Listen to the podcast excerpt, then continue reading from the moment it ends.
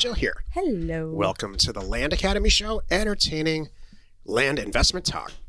I'm Stephen Jack Butala. And I'm Jill DeWitt, broadcasting from sunny Southern California. Today, Jill and I talk about the types of blind offers to send and the types not to send. Oh, I have a list. Believe you. This is uh, one of those topics that Jill gets a little passionate about, and I love it. Well, only because we've done it all. I mean, I can honestly say um, we haven't been doing this, well, you, because you're much older than me, since the 90s. um, you know, and tested every possible thing. There's a reason why we got to this point. The reason why we're successful is the reason why our community is successful. And we all have the secret, and I'm happy to share it Awesome. for $10,000. Just kidding. I'm going to share it right now today. Before we get into it, let's take a question posted by one of our members on the landinvestors.com online community. It's free. And if you're a Land Academy member, please join us on Discord. James wrote, I'm in one of the states with a lot of rural lands and with thousands of lakes. Well, how lucky are you, James? You're bragging a little bit, but then, and I think that's awesome. You can brag, but those lakes are frozen right now. Oh, well, there is that. I'm from a place like that. Okay. Uh, I ran the red, yellow, green test, and many of the counties look like good spots to mail. My problem is it's hard to find any good average for the pricing because of all the lakes. On or close to the lake are often higher priced, where a half mile to mile away are much cheaper. I was thinking I need to use infill lot pricing, but even on the zip code level, there's a lot of price variability. Do I have to price APN by APN?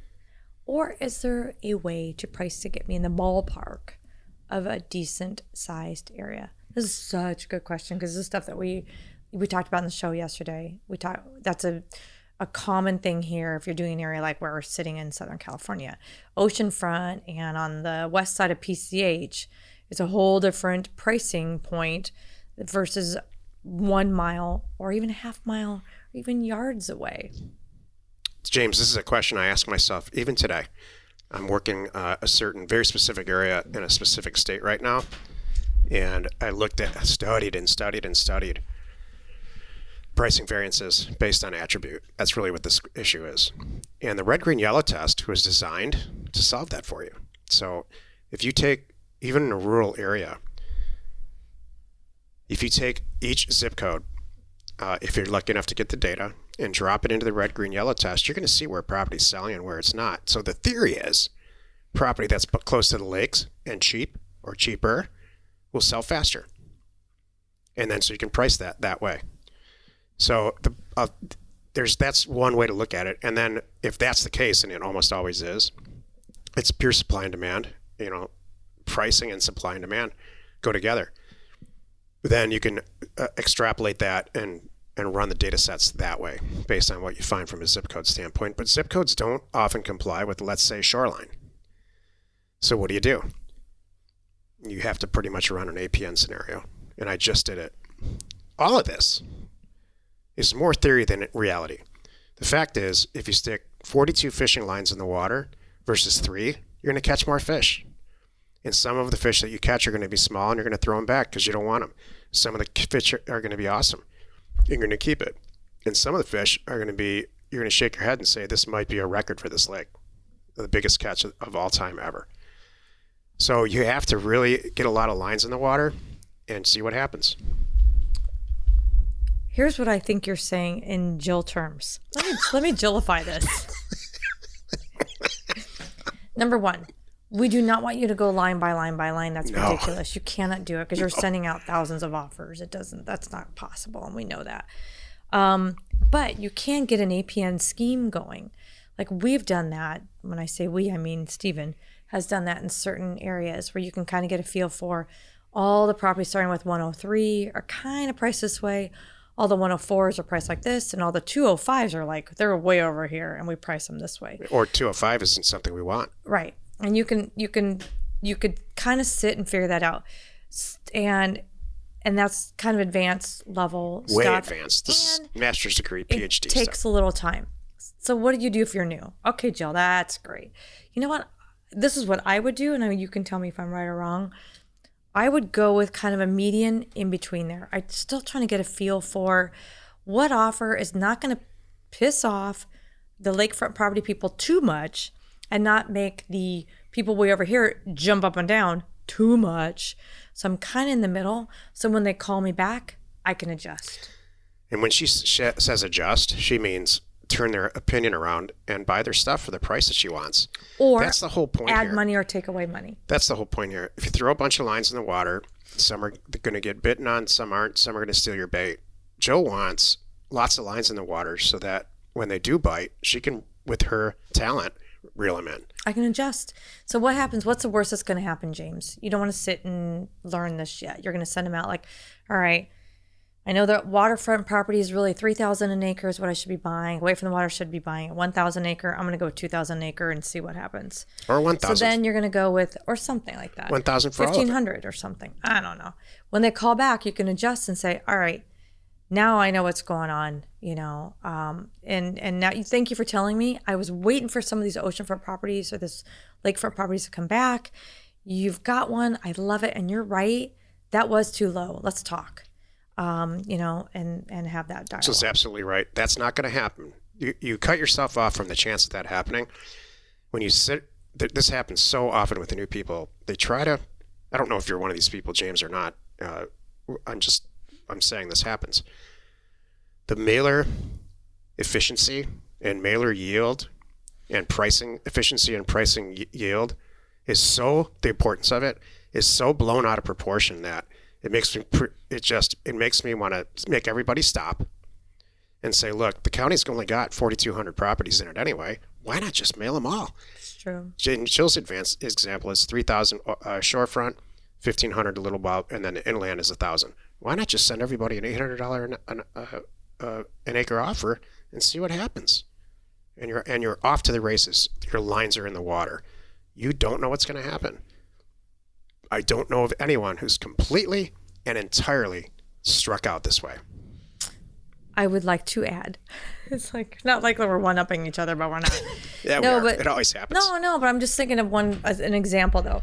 There have been times, James, that this is going to help you feel good. Like I don't want to piss the planet off. What's the worst that can happen? You know what's the worst that can happen, James?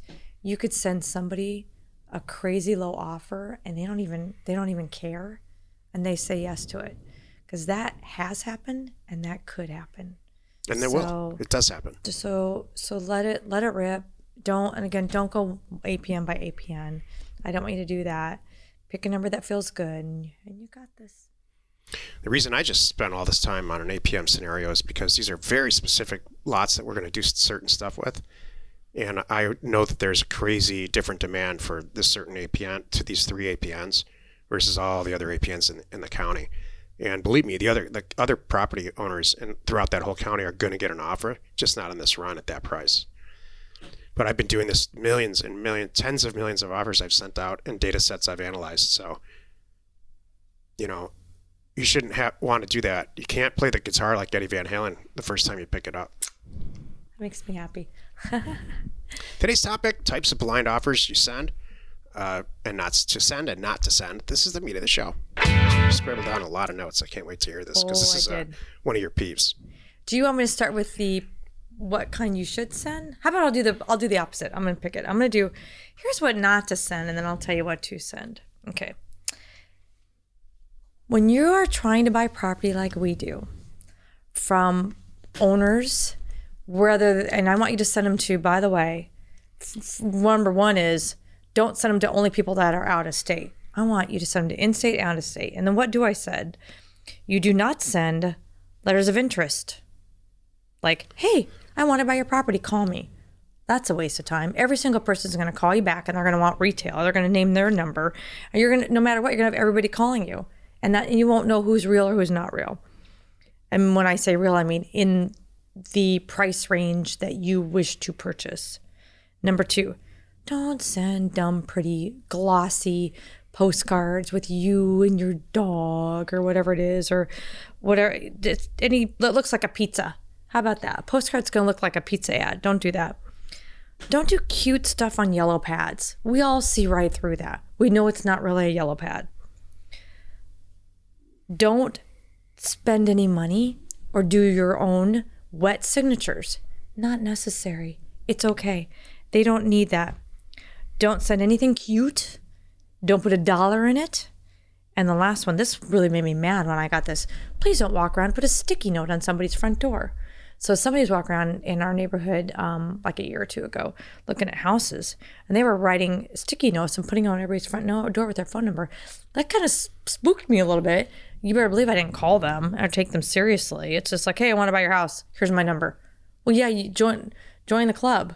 Yeah, no, no kidding, kind of thing. At the time we were renting, I want to buy it too. Take a number. you know, they they didn't do any of their homework, so they left a note for me, the tenant. I'm not going to do anything. I get, you know. So here's what you should be sending: professional, personalized, well thought out, real dollar amount offers for a specific property. And Steven's going to tell you more about how you do that. But on your offer, you I want you to have your real name, first and last name. I want you to have a way to look you up online and verify that you're legit. I'd like a website. I'd like your LinkedIn.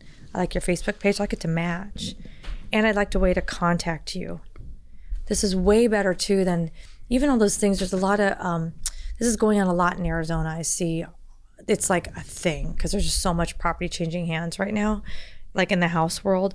Every person and their brother is doing these commercials and they have an 800 number and it's like John buys houses or something.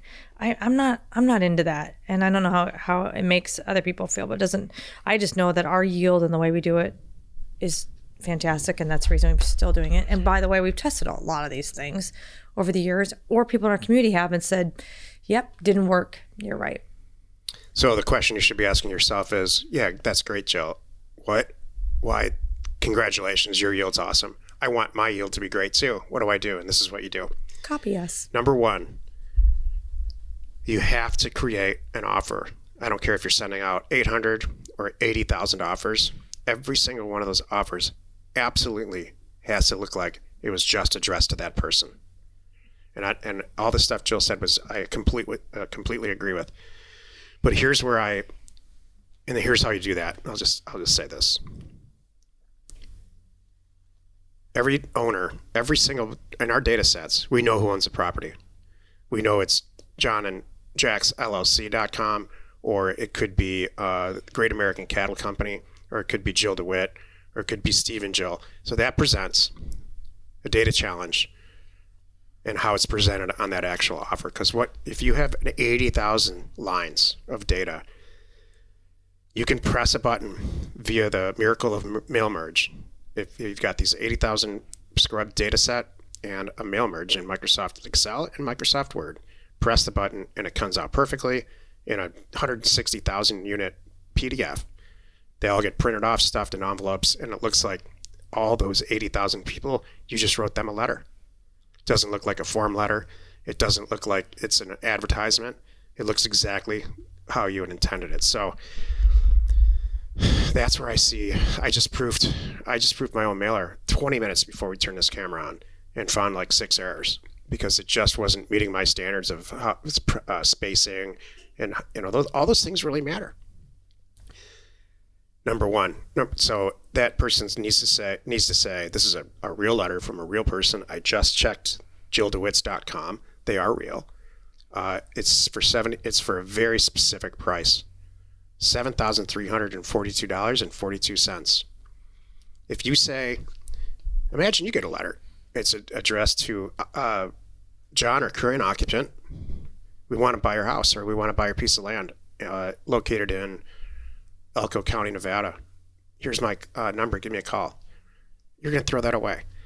But if it says, John Smith, we would love to buy your 30 acre property for $2,342.38. We've done tens of thousands of properties in Nevada, and uh, we understand that there's a few back taxes, or maybe back taxes or whatever. We're very used to dealing with all this, and we're very used to taking all the stuff that can go on in a real estate transaction out of it. And by the way, there's not any negotiation and there's not any fees or any of that stuff. We don't play those games. Give us a call. we can get this deal done pretty quickly if, if you're interested in selling it. Thanks. What is special too that I think you, you're perfect and that was awesome.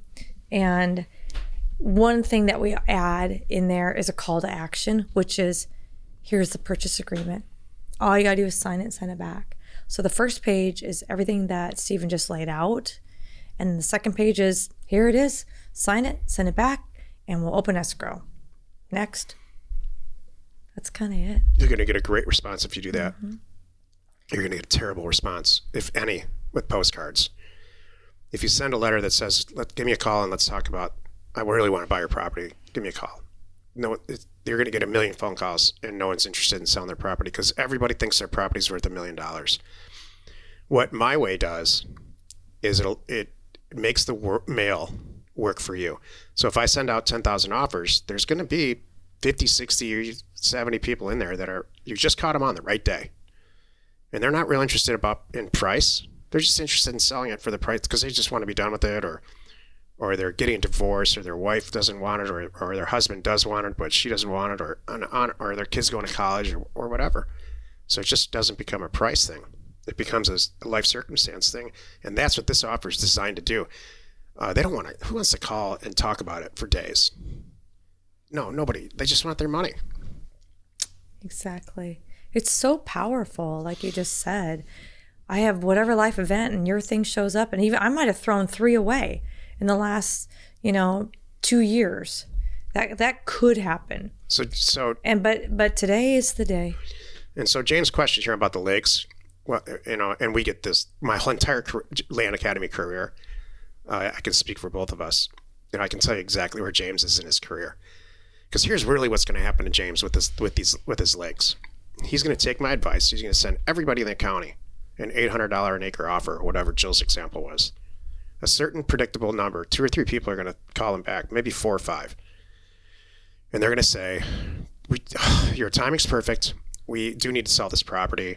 Eight hundred dollars an acre uh, uh, is not going to work, but nine hundred will, or seventy-two thousand dollars, whatever however the numbers work out will.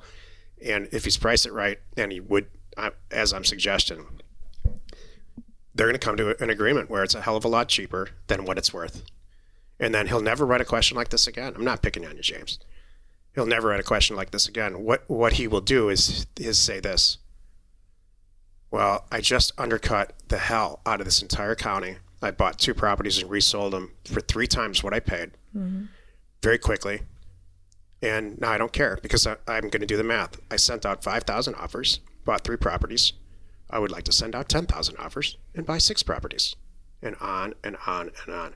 These kinds of conversations don't go on in the advanced group.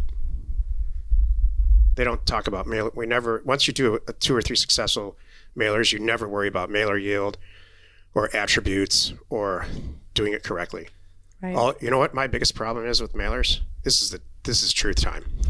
Staying on a schedule that satisfies her and her staff so that we can I can jam her pipeline absolutely and completely full all the time. In fact, I just hired somebody to make sure this is their whole job in life. I wish somebody would have given me this Keep job. you on a schedule. Their whole job in life on Wednesday morning is to say, "Tell me what county." I'm, I, and they're very proficient. This person is extremely proficient in Excel. Uh, they're better than I am, actually. Just to stay on track to make sure that we get enough mail out. It's awesome. I love it. That makes me so happy.